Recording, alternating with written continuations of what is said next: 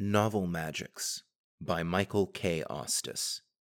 Chapter 6 Good Doctor. Dr. Hope Clarkson stood in the center of the sterile room, an insect pinned under glass. The room's white concrete walls looked less like those of a laboratory than like those of a bunker or an asylum. A table straight out of every high school science classroom stood in front of her, several apparently random objects resting on its slate topped surface. One was a run of the mill baseball. Another was a potted plant, its singular broad, flat leaf browning and bending the stem under its weight. A pile of cables and wires haphazardly placed around the circuit board made up the third of many such objects. At the center of them, unassuming but immediately eye catching, was something that looked like a tome. Hope ran a hand over the object's cover, its brown leather binding smooth against the calloused, warped skin of her palm. She couldn't help but smile at her creation, the first of its kind. A voice called out from behind her Dr. Clarkson, excuse me. She recognized the voice immediately. It was her assistant, Sarah. Hope hadn't heard the young woman enter the room, her soft shoes making her footsteps almost inaudible over the padded floor. In one hand, she held an innocuous white envelope. In the other was a slim black rectangle, its glassy surface no thicker than a fingernail. It was not quite like a computer, a device left over from before the Inferno days. Where Sarah had gotten it, how she had afforded it, and how she had managed to keep it working over the past three years was one giant mystery Hope wanted never to discover the answer to. Sarah, Hope said, some of the joy seeping out of her as she turned to face her assistant. Is everything ready? Yes, Doctor, Sarah replied. Hope immediately noticed the hard set of Sarah's jaw, the tension in the way she held herself, as though waiting to jump out of the way of an oncoming vehicle. Hope had seen the same expressions on mechanical bullfighters moments before the machine gored them. So, what's the problem? Hope asked. Her words were light, but the expression on her face had changed like the dropping of a mask. Well, to start, Ethics and Oversight sent us another love letter, Sarah began, but Hope cut her off, waving her hand as though trying to brush aside a gnat. And they will keep sending them. I told you, throw all that away. Sarah visibly flinched at that last part. Yes, you said that, and yes, I have been. But this one, Sarah said, holding the letter out for Hope to see. This one couldn't be thrown away. Why the hell not? Hope asked, not even looking at the letter, her eyes boring into Sarah like diamond tipped drills. One of the Atarak twins handed, Sarah said, shuddering a little at the memory, handed it right to me. Today. Fifteen minutes ago, in fact. Hope felt the blood drain from her face as about eight different alarm bells went off full tilt in her head. You mean he's fucking here, in this facility? Clarkson asked, her voice tight. I mean he's here in this lab, Sarah responded. He's in the observation room right now. Hope snatched the letter out of her hand, tearing it open and reading the contents.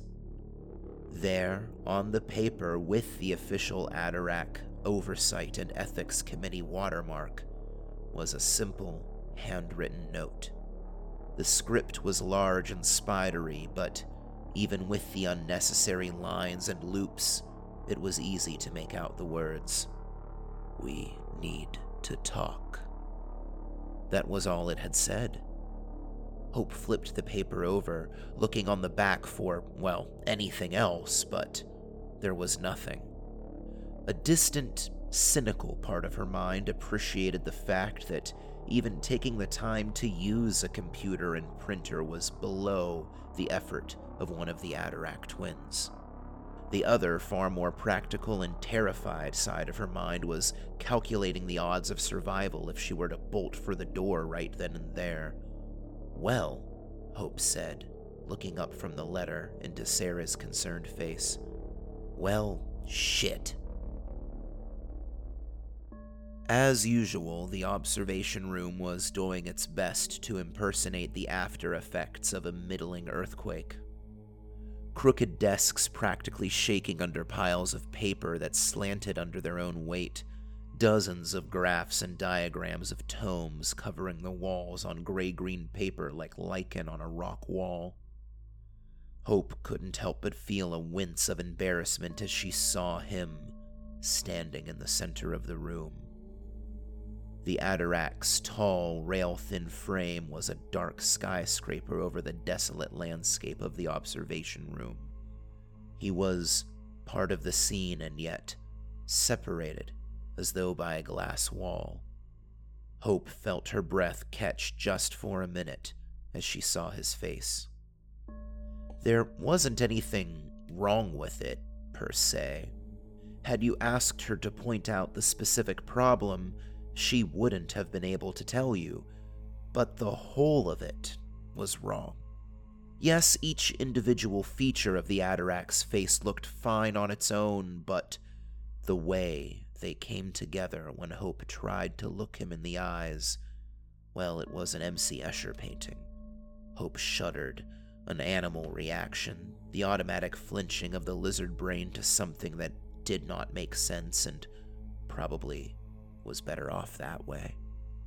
I see that you have been busy, the Atarak said, in a voice too raspy to understand. It brought to Hope's mind the image of a dry bowstring dragging and slapping across an upright bass. He took a step back, and the one table without papers on it came into view. Three monitors took up all available space on the desk, their screens divided into several small partitions, each showing the main testing chamber in a different wavelength. I took the liberty of getting the equipment ready for you. I assumed that you would not mind. Since I paid for it, hung in the air, unspoken but understood by everyone in the room. The Atarak twins were not just wealthy. They made the wealthy look like kids playing dress up in their parents' clothes. Their vast sphere of influence was rumored to have spread into the other cities on the continent as well, but Hope doubted this very much. The city was separated from its closest neighbor by a radioactive lake, not to mention the miles of desolate, partially flooded wasteland that stretched beyond it. That fact did not do much to take away from the reputation of the Ataraks in Hope's eyes, however, since she knew firsthand how much power they really had. Over the better part of the past decade, they had given her a level of resources and freedom that she had literally not thought possible before. More importantly than just materials and lab space, however, the usual legal and ethical restraints were brushed away like cobwebs or bad memories.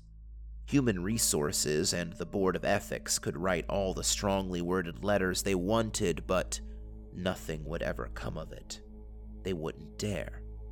The one man who did start to really raise a stink was relocated. That's what everyone was told, and that's what everyone agreed had really happened. Still, she knew what the Atarak was here to talk about, and this called for caution. She comforted herself in that there wasn't anything he could do to change things, not really anyway. He had a power and money, sure, but Dr. Hope Clarkson herself was irreplaceable. And she knew it, God damn it. She knew it better than anyone.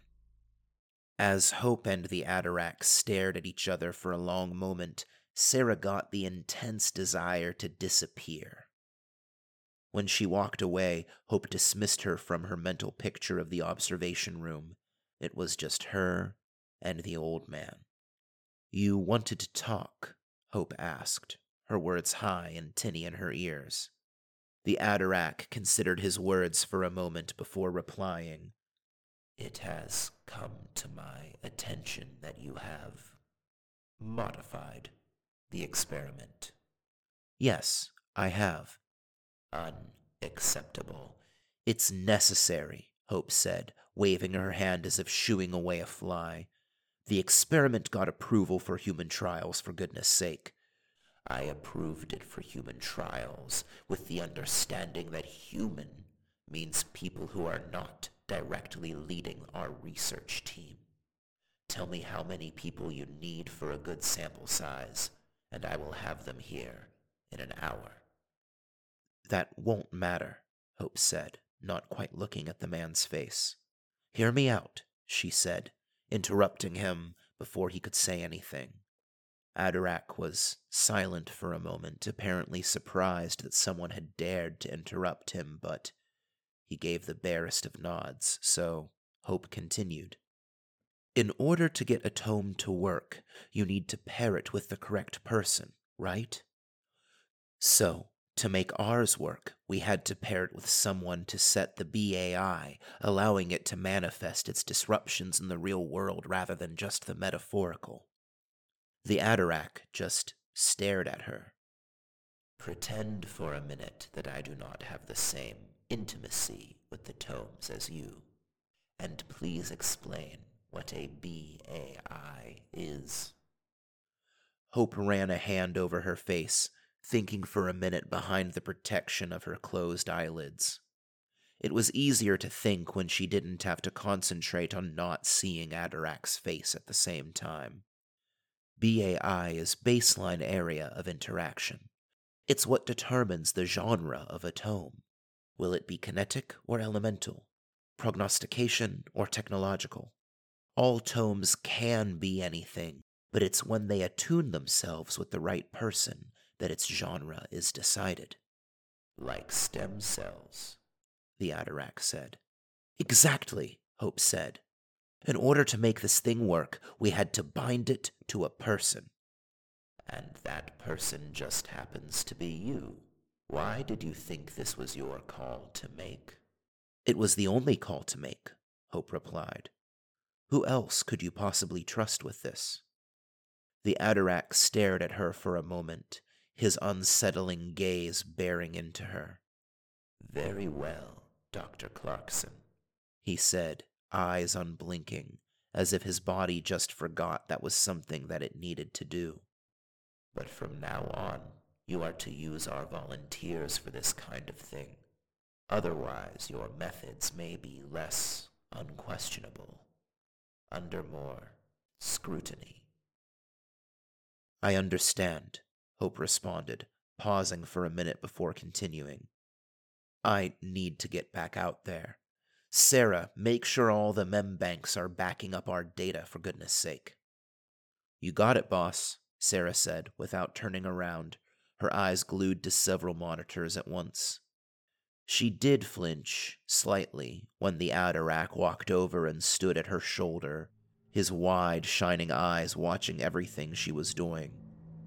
The silence in the observation room was so incredibly awkward that, despite her better judgment, she opened her mouth and talked.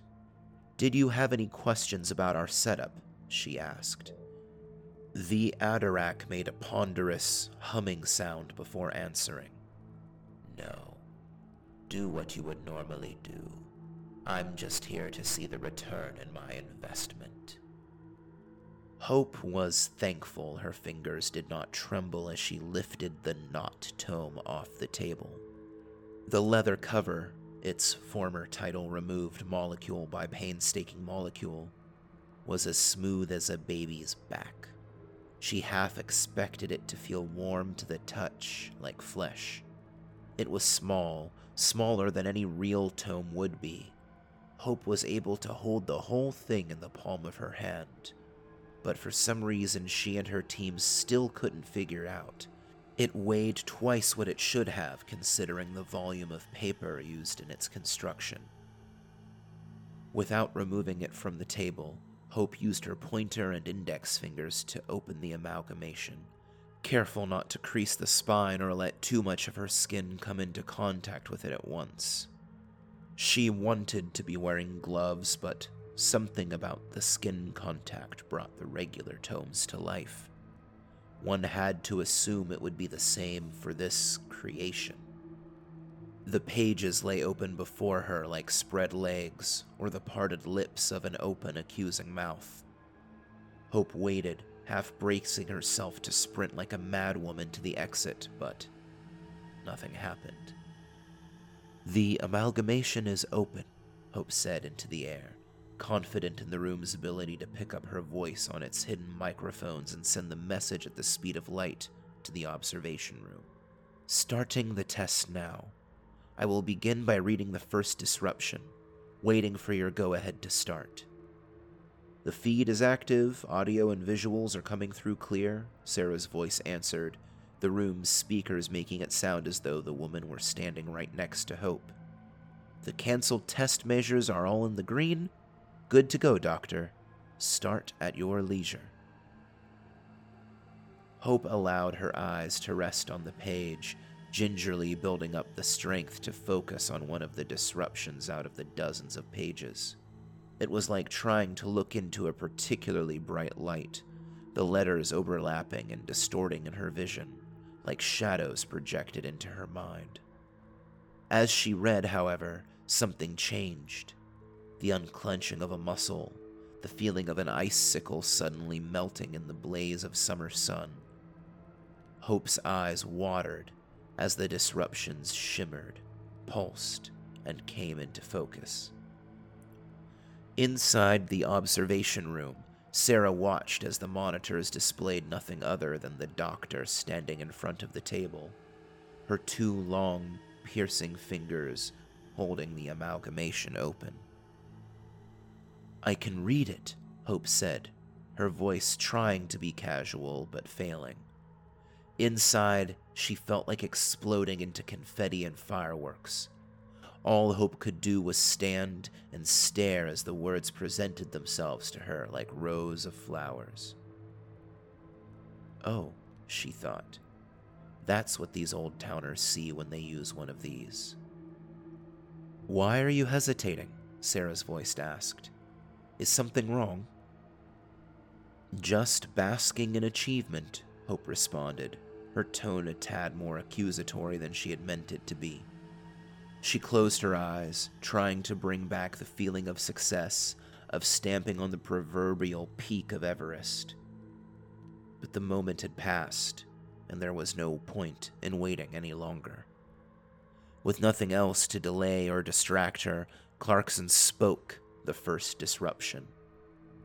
The sound of rushing wind came and filled the room, blossoming out of her throat and mouth as she spoke the words.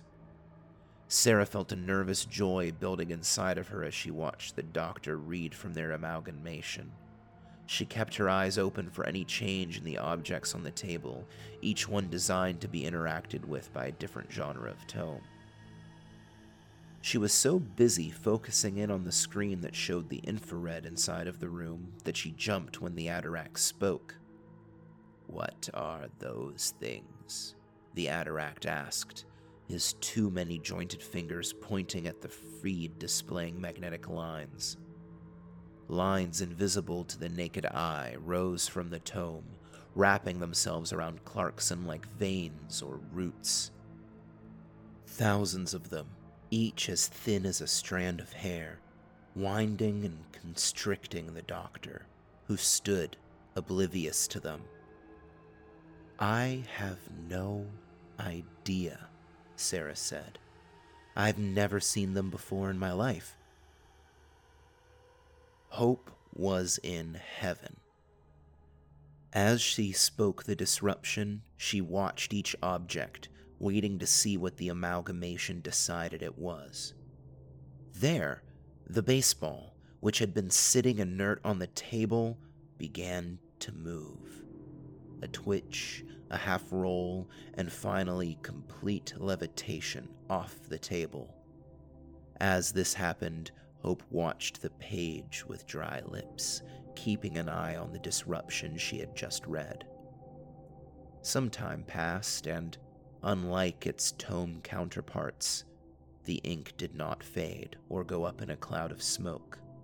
Realizing this, Hope felt the tension in her shoulders disappear, and she exhaled a breath that she hadn't been aware she was holding. Hope tried to tell the others, to say that it was a success and that they had finally made a working amalgamation, but the muscles in her jaw tightened to the point of cramping each time she tried to open her mouth.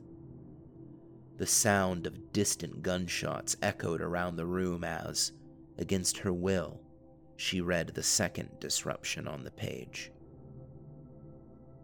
Sarah and the Atarak watched in stunned silence as Hope read off the next disruption, and more of those tendrils exploded from the amalgamation. There were so many of them now, they moved more like a weather front or a mist. Every other object on the table rose into the air along with the baseball and started doing circuits around the testing chamber. Some quick mental calculations allowed Sarah to estimate their speed at being close to that of a race car.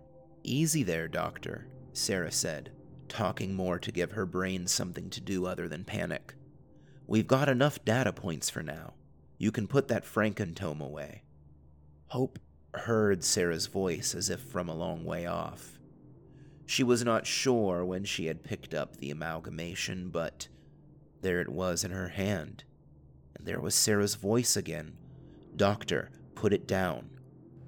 Hope tried to let the amalgamation go, to stop speaking the disruptions, but she couldn't. Her fingers wouldn't move. She could feel the tendons pulling to the point of pain as her brain sent signals that her body just wouldn't listen to. Hope's reading sped up, her throat producing sounds from Tchaikovsky's worst fever dreams, and the room began to darken. At first, Hope thought she was just blacking out from not getting enough oxygen, but then she saw them. The tendrils snapped into clarity the same way the disruptions had. They covered everything in the room, hundreds of thousands of them, like an ocean of spider silk. Hope saw something in the room with her. A thing in the shape of a human, but larger and blurry? A smudge on reality. She watched it through watering eyes as one of its limbs stretched out, touching her shoulder. There was no pain, not at first. But then she started to scream. Sarah stood from her chair and started to run to the door, but the Atarak was fast and strong. His large hand, twice the size of a normal man's, wrapped its finger around her shoulder and dug in hard enough that she yelped in pain.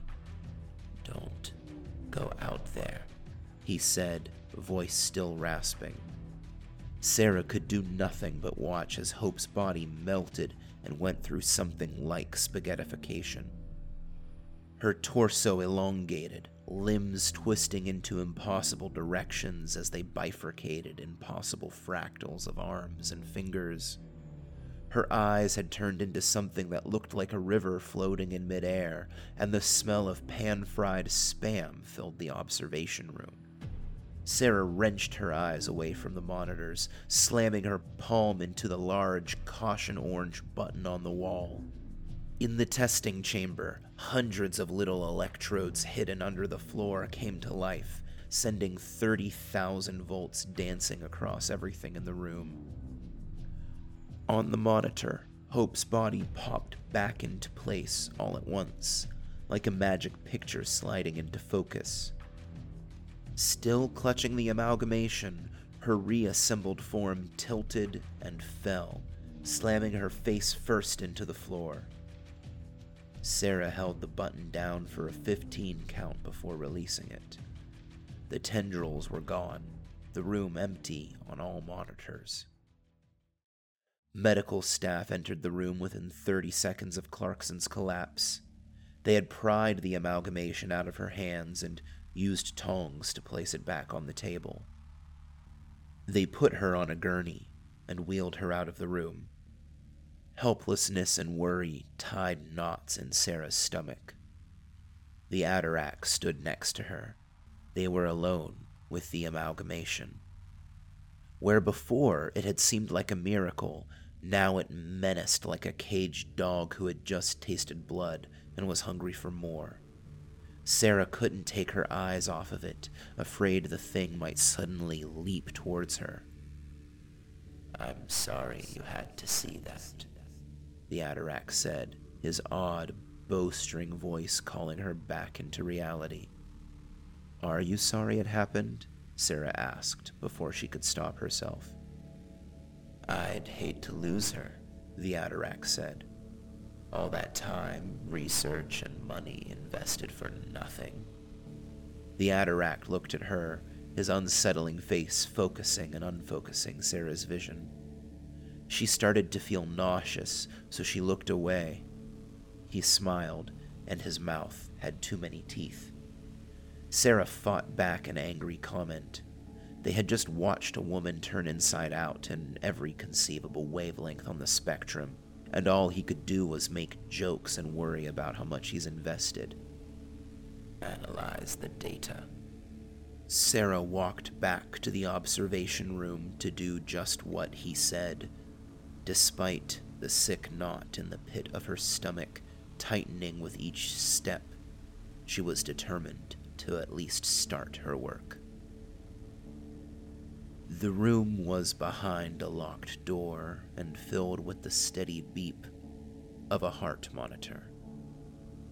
Hope lay on her back, eyes closed, body stiff as a board, but otherwise healthy. Weirdly so. If it wasn't for the fact that each of her joints were locked straight like planks of wood, Gregor Atarak would have thought she was sleeping. He sat in a blue cushioned chair next to the bed, his inhumanly long frame seeming to perch like a titanic species of bird on the edge. One of his long fingered hands held Clarkson's, the other held his tome. He stroked its spine with an index finger, absent mindedly. I'm sorry you went through all that, he said, unsure of what else to say. He paused a minute before continuing, lowering his head so his mouth was closer to her ear. You're the best we have. You're all we have, to be honest. Without you. Gregor trailed off again. He wished his brother Felix was the one to do this. Well dressed, sized, and shaped like a normal human despite everything else they were. Everything that they had become over the long centuries. But Gregor's tome had more disruptions in it, so it was his turn regardless of the fact that being around humans set his teeth on edge. At least this one was unconscious. I wouldn't normally offer this, but I can fix you. He held up the tome like a child at show and tell. But if I do, it will cost both of us. I will be down one disruption, of course, but you will, uh, have to pay more.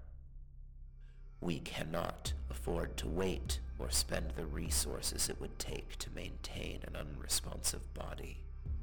Gregor sat for a few moments, waiting. Hope's eyes were still closed, her breathing assisted by one of the machines in the room. One minute passed, two. Then Hope's fingers slowly squeezed the man's hand.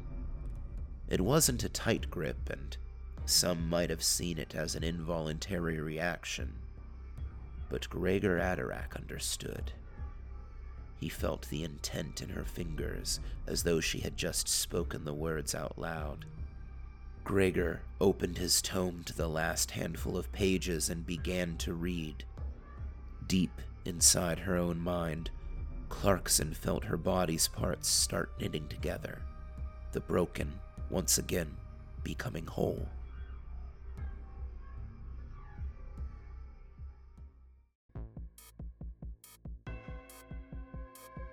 Hey everyone, This is Michael Ostis, author of Novel Magics. Thank you very much for listening.